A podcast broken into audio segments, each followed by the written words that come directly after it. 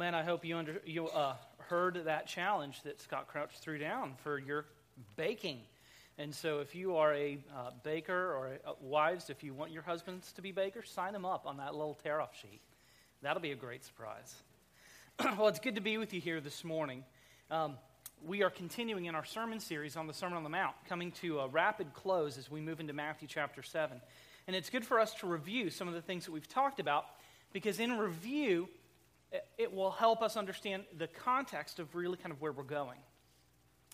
And in the Sermon on the Mount, there's a lot of doctrine that we talk about. Uh, it's practical, but last week, for instance, we talked about the awesome and reassuring truth that God is our Father. That's a doctrinal truth. And it issues into the practical truth of not having anxiety. Because our Father is a good and caring Father who feeds the birds and clothes the grass. We don't need to worry about what we're going to eat or what we're going to wear. And so the truth is, Christianity is certainly not less than doctrinal. There are truths that must be believed to be the Christian faith. You jettison certain core essential uh, tenets, and you have a religion, but you do not have Christianity. However, as Scott just mentioned in his introduction, you know, talking about the verse that uh, kind of was the theme at kids' camp, Christianity is not a series of doctrines that is only concerned with head knowledge.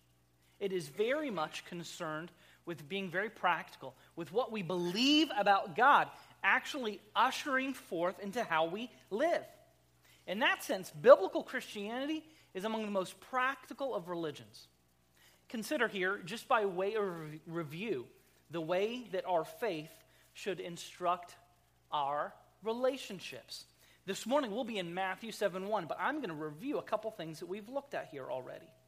In Matthew chapter 5, verse 7, in the Beatitudes, we're told that the merciful are blessed and they will be shown mercy. It is a blessing to be merciful, and in demonstrating mercy, we receive mercy.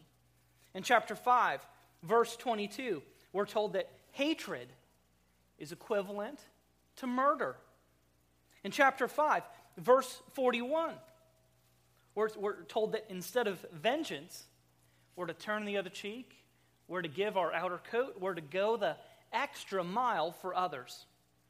And then it gets even more serious in chapter 5, verse 44. Jesus tells us that we are to love our enemies and to pray for those who persecute you. Now, there's no problem that we have with understanding the English language. Any person who can read can read these passages and understand them, but applying them, that's something else. In chapter 6, verse 12, in the model prayer, we're told to forgive, we're told to ask for forgiveness as we have forgiven our debtors. The Bible's very concerned not just about the truths that we believe. Do we believe that God is a Trinity? Do we believe that Jesus is the unique virgin born Son of God? Yes, those are important. But it's also concerned about living right with others. The Bible calls this righteousness. Righteousness is to permeate our relationships. And when it comes to righteousness, Jesus is very, very clear on this issue. He concludes chapter 5 with this very high bar Be perfect, therefore, as your heavenly Father is perfect. Now, we don't write on our tithe cards anymore, you know, whether we brought our Bible or went to Sunday school. I've never seen that as a check mark on um, a tithing envelope. I was perfect this week, just as my Heavenly Father was perfect. Because we'd be liars if we said it. Here's the problem the gospel makes some incredible demands on how we live. If we are going to claim to be followers of the king, members of the kingdom, well, there are certain requirements. There are certain things that should be true of us as followers of the king. And while the demands of the gospel should lead us to a sense of personal inadequacy, who's good enough to be perfect as your heavenly father is perfect? Not me.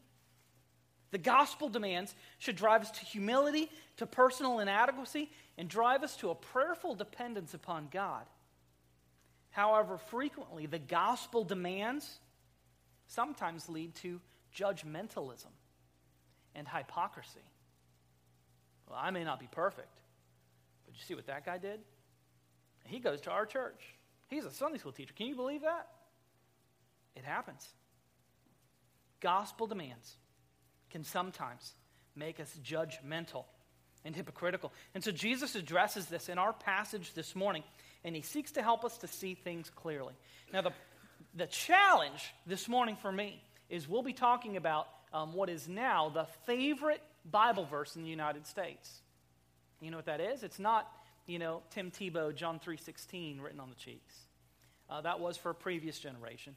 But Matthew 7 1, judge not, lest you be judged, is the verse that is on the lips of people that have no idea what the Bible says outside of that one verse.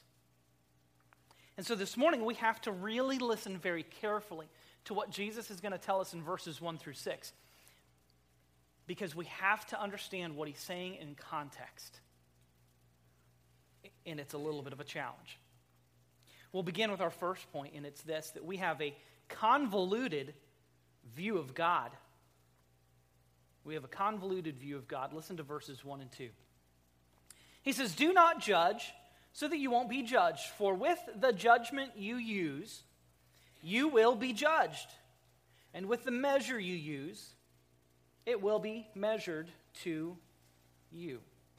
Now, last week we had the opportunity to explore the doctrinal truth of God as our Father. That's an, that's an awesome truth. That's a comforting truth. That's a re, reassuring truth. This week, with the beginning of chapter 7 in verses 1 and 2, we're reminded of an important fact that God is not only Father, He is also Judge. It's a, it's a package deal. You can't have one without the other. If you reject Him as Father, you get Him as Judge. If you reject him as judge, you lose him as father. And so he's telling us be very careful with the judgments and the measurements that you use. And he makes this bold statement in verse 1. He says, Do not judge. This word judge can be used in two different ways. Judge or judging can be, used, can be used in the sense of to analyze or to examine, or it can be used for to condemn or to avenge. Now, here's the issue the Bible is here distinguishing between good judgment and bad judgment. The Bible never prohibits examination, discernment, analyzation He's not saying, when he says do not judge, he's not saying that all manner of judging is absolutely and without question forbidden. No scripture enjoins us to never evaluate, criticize, or discern the actions or teachings of others. The question is the motive behind it. The Bible says it's good for us to count the cost. That's a judgment that is being made. So, good judgment is analyzing, examining, discerning, discovering. Bad judgment, as we'll see, is a call for us to not presume to make God's judgment for him. Hey, God, don't worry about John Grantham. I've already condemned him, you know? So that's one less. You know, there's going to be a long line at the end of history. Um, you can skip John, just send him, to, send him to the bad place. I've already taken care of that. And in our judgmentalism, we act in God's place as if we are the final arbiter of what is right and what is wrong. The problem is, God is the judge, not you, not me. And we act judgmentally. Like, hey, God, in case you forget, let me just tell you um, here's the situation with this guy. I've already reckoned it in my heart, so it's true. And so the encouragement here, when he says, don't judge, so you won't be judged, with the judgment you use, you'll be judged. With the measure you use, it'll be measured against you. The encouragement here is to not judge harshly, to not judge self righteously, to not judge without mercy.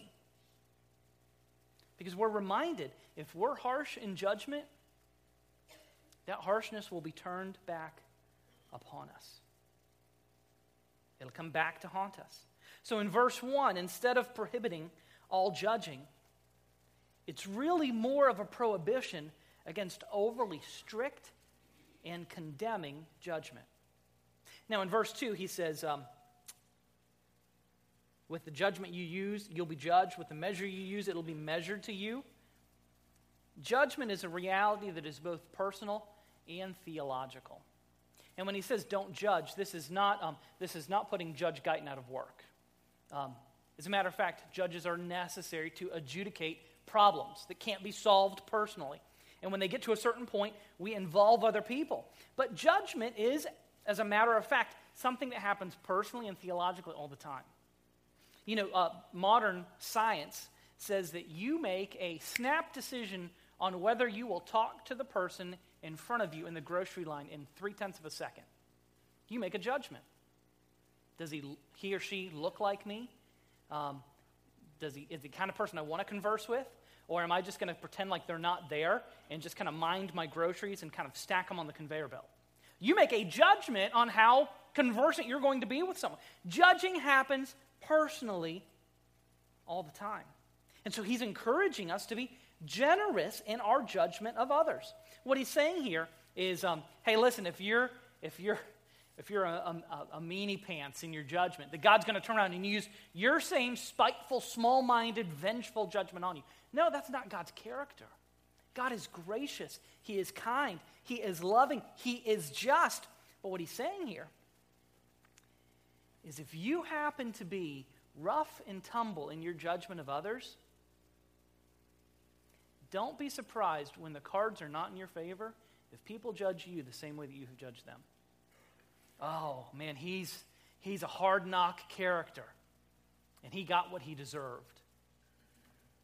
If you don't give mercy, it's a sad truth, but it'll be really hard for someone to return mercy to you that you have never given mercy to. And so it's saying the judgment, the manner of judgment that you use, can and will be used against you. That's the human condition. So he's telling us here to be as generous with others as we would want them to be with us. This is not a command for us to be blind. Yes, there are bad things that happen. It's not a command to be blind, but it's a plea for generosity. From a theological standpoint, we are judged all the time personally, and we will be judged at the end of time. And this is not saying that God's going to use our same standard against us. No, He's going to use His holy and perfect standard. And our end time judgment will, in some manner, be a judgment of how our hearts express themselves in compassion towards others. How do you know if someone understands the gospel message? They have to pass a test? Not a paper test. There's no pencil, there's no write-in answers, but there is a test of how you live. If you, if you believe it in your head and it manifests itself in your heart, and your heart overflows with how you react to each other, every challenge that you face is a test of your godliness. It's a test of your righteousness. And we will be judged. Now, we may not be judged the way that an unbeliever is judged, but our works and the credibility of our profession of faith will be judged. What will make it through? Not the hay and the stubble, it'll be burnt up. But the things that are precious, the things that reflect our God will make it through. So his point here in verses 1 and 2, by talking about judgment and measurements and being careful how you do this, is very simply this stop damning, but not discerning. Stop damning, but not discerning. Surrender your condemnation. Because ultimately, that is God's responsibility. Why is it so important for us to surrender our condemnation? Well, Jesus illustrates that. We do a really bad job playing God because not only do we have a cloudy view of God, uh, a convoluted uh, view of God, we have a cloudy view of self. Look at verses 3 through 5. And this illustrates this cloudy view of self that we have. Why do you look at the speck, look at the sawdust in your brother's eye, but you don't notice the log in your own eye? How can you say to your brother, Let me take the dust out of your eye? And look, there's a log in your own eye. Hypocrite. First, take the log out of your eye, and then you will see clearly to take the speck out of your brother's eye. As is frequently the case, when you have a wrong view of God, you will have a wrong view of so much else. Muslims believe in one God, and look how it translates into how they live, into the goals that they want to accomplish. And the same is true for us. When we have a wrong view of God, we'll have a wrong view of ourselves.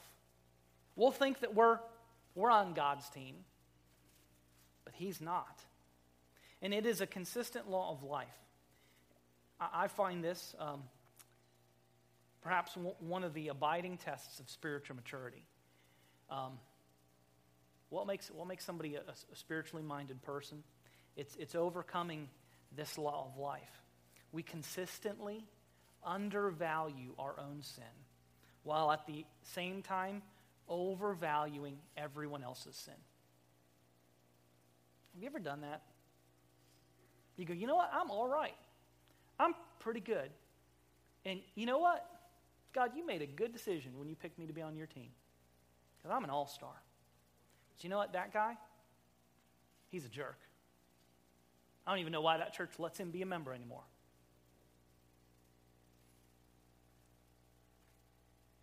It's a law of life. My sin, small, no matter how grievous. Your sin, huge, no matter how inconsequential.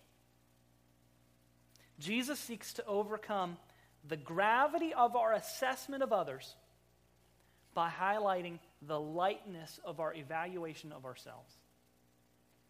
Does anybody need to hear that this morning? He's not saying, don't be discerning. He's saying, be consistent. If you're going to evaluate a brother, use that same measure against yourself. Listen, he is calling for judgment.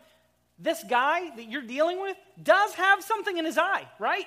There's something in his eye. The problem is, you have something much bigger in your own. And he just calls for clear sight about who he is and about who we are. There is a temptation to criticize when we have far greater shortcomings in our life. And this tendency translates into a predisposition to pounce on other sin while we pet our own. Oh, yeah, those, those drunkards, those illegal aliens, those homosexuals. There are issues of sin and righteousness involved in every facet of life. But you fool yourself to think that you have completely and totally overcome the battle against sin in your own life. So don't pounce on other sin while you pet your own. Don't become so sensitive to the sin in others that you become desensitized to the sin in your own life. The Bible illustrates this for us. There was a great king who had everything that he could possibly want. And yet, there was one thing that as he was walking on his roof in the cool of the evening, that he saw, that he desired, and that he wanted. And in David's taking of Bathsheba, it's not just that he broke one rule, he had to break multiple rules to cover up his sin. And he was unrepentant. The man after God's own heart. And after a certain period of time, a godly man by the name of Nathan came and told David a little story and said, King, you have a reputation for justice. You need to hear about what happened to this poor man. This poor man had one sheep, and he treated this sheep as if it was a pet. He raised it, and it slept in the bed with his kids. It was a, it was a sheep that he loved and that he desired and that he nurtured from its birth.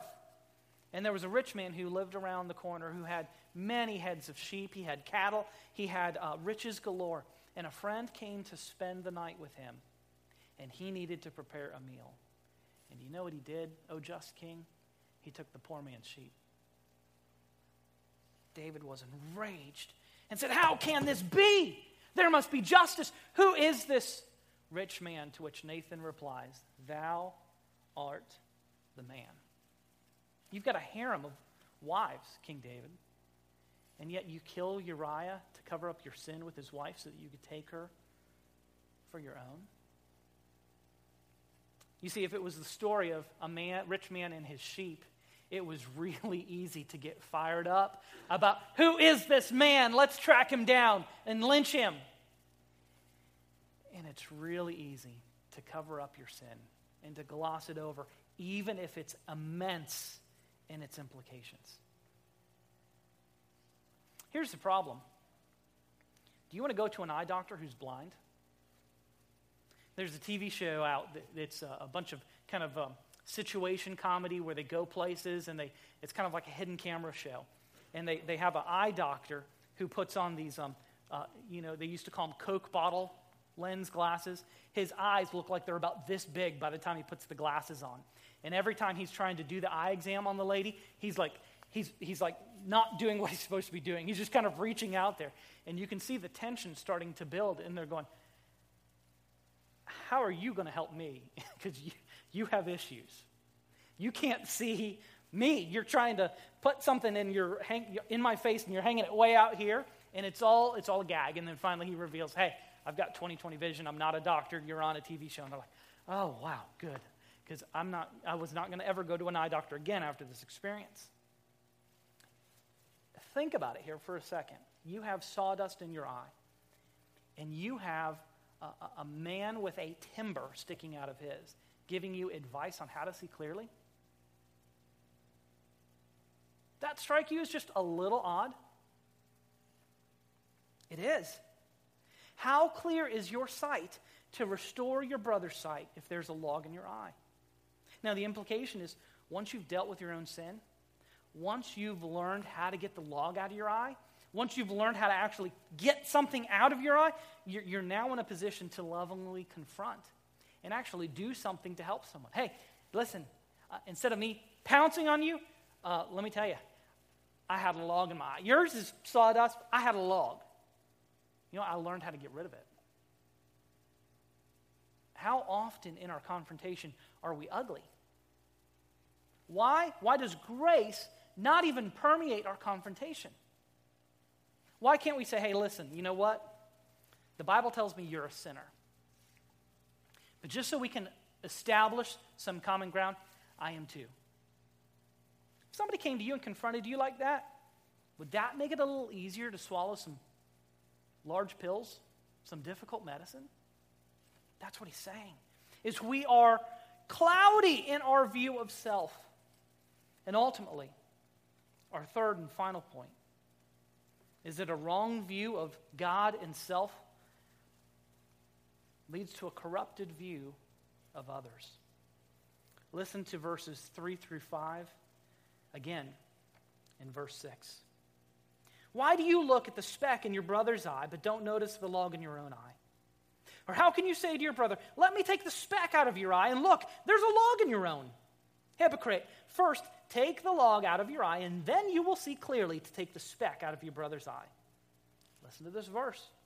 Don't give what is holy to dogs, or toss your pearls before pigs, or they will trample them with their feet, turn, and tear you to pieces.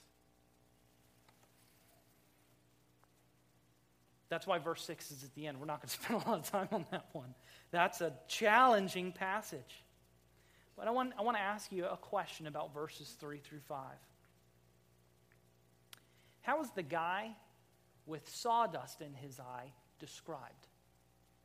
It's okay for you to talk back. That's not just a rhetorical question. It's mentioned several times in the scripture. How is the guy with sawdust in his eye described? Why do you look at the speck in your brother's eye?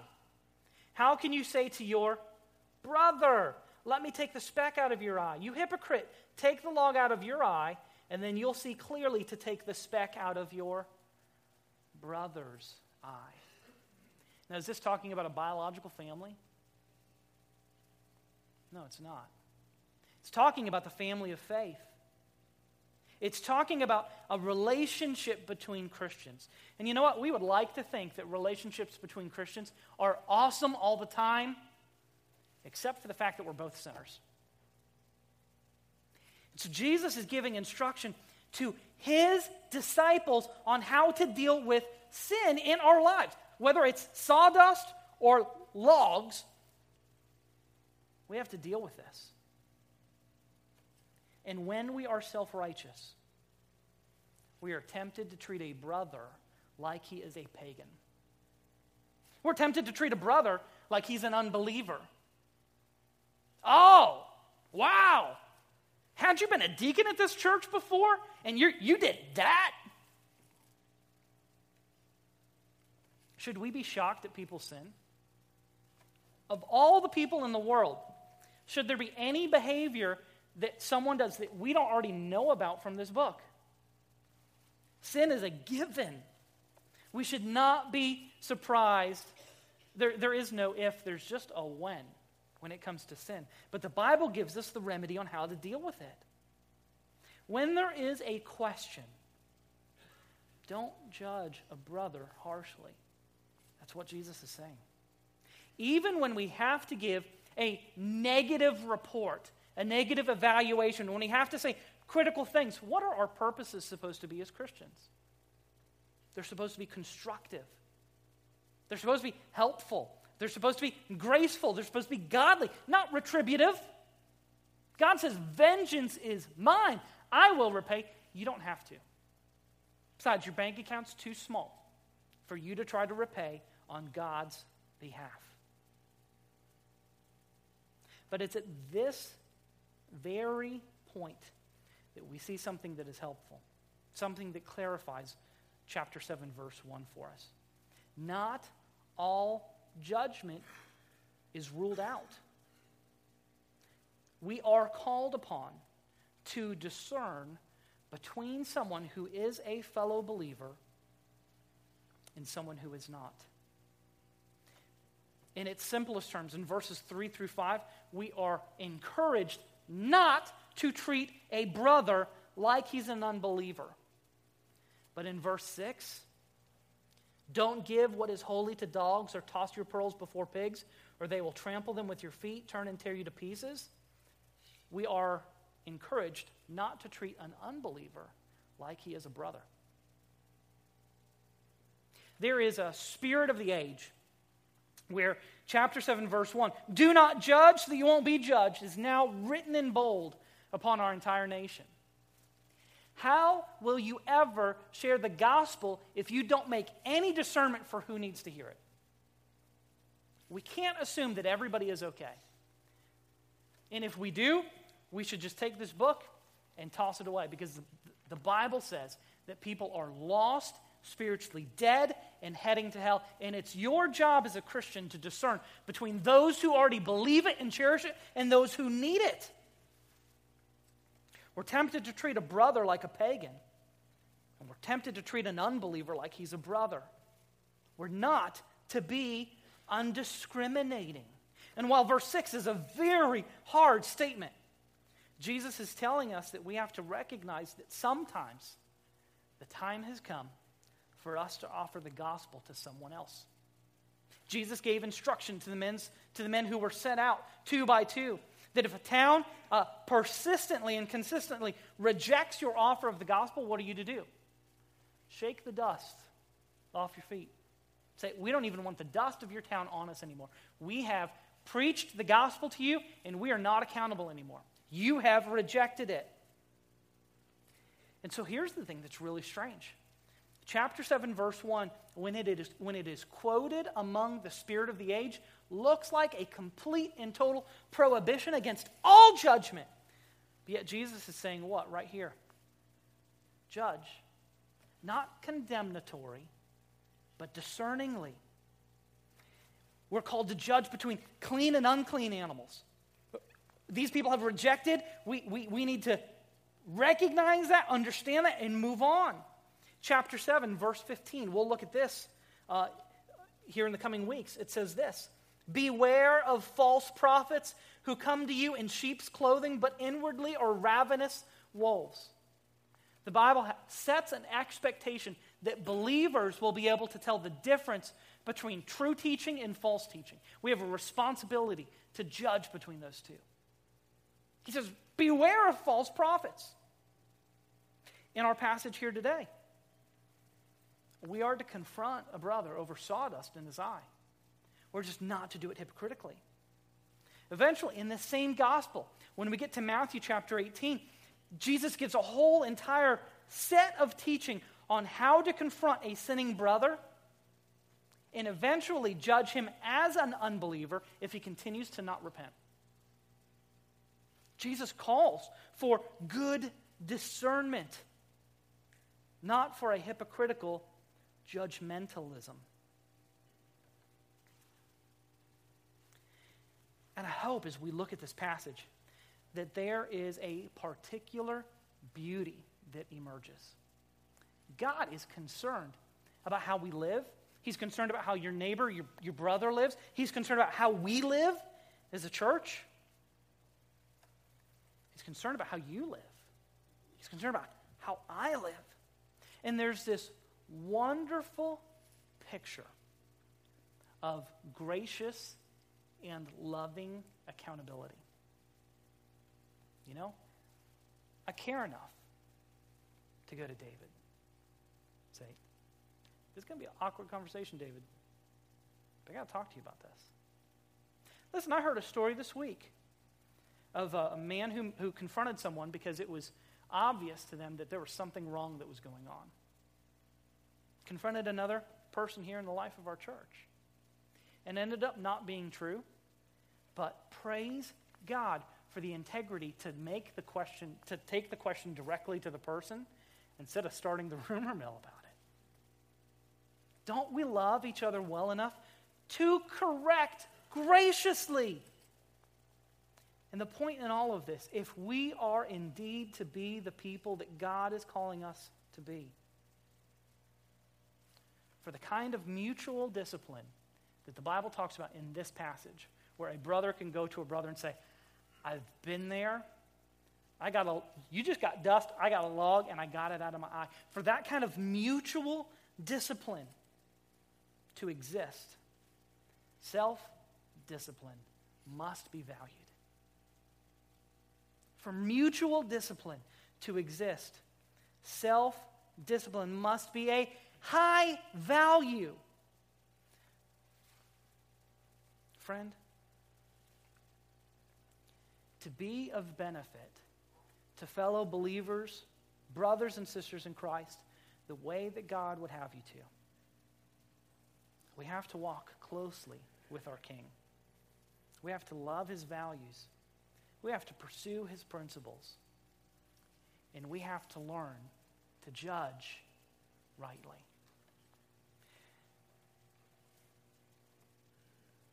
Judgment is an issue that we deal with every day.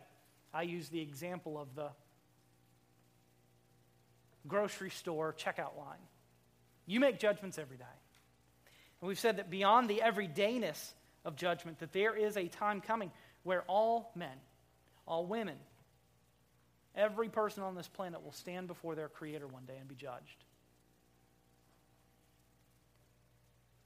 The gospel is found in here because the one requirement necessary for us to confront and confront well is to admit that we too are sinners, saved only by grace. And if that message is one that is uncommon to you, if you lay your head on your bed tonight and you wonder what indeed would happen to you if you stood before the Lord, because He will judge rightly, He will judge graciously, but his judgment will be true and it will be unavoidable. If you wonder how God would judge you, and you'd like to find out what the Bible says about how you can avoid that kind of judgment, I'd encourage you to come right now during our moment of invitation. Perhaps you've written your information down on one of our visitor cards and you'd like a personal visit to talk about this. It is an issue of such great importance that you should not delay. So, as the Spirit leads, will you follow? Pray with me, please. God, instruct our hearts. Help our, our minds to, to meditate upon this appropriately. There, there is um, food here for mature believers. God, that we should not judge hypocritically, that we should really work hard at personal uh, godliness, that we should strive for righteousness in our relationships with one another. But God, there is, there is medicine for our souls for those of us that aren't sure if we're believers. God, judgment is coming. And through your gospel, you offer us the remedy, the only remedy for our sin. If we will but confess our sin and acknowledge your Son, you promise to save. You promise to transform our lives and to help us to walk according to a new principle of life. God, I pray this morning that you will help us to judge wisely and to choose Christ. In Jesus' name we pray.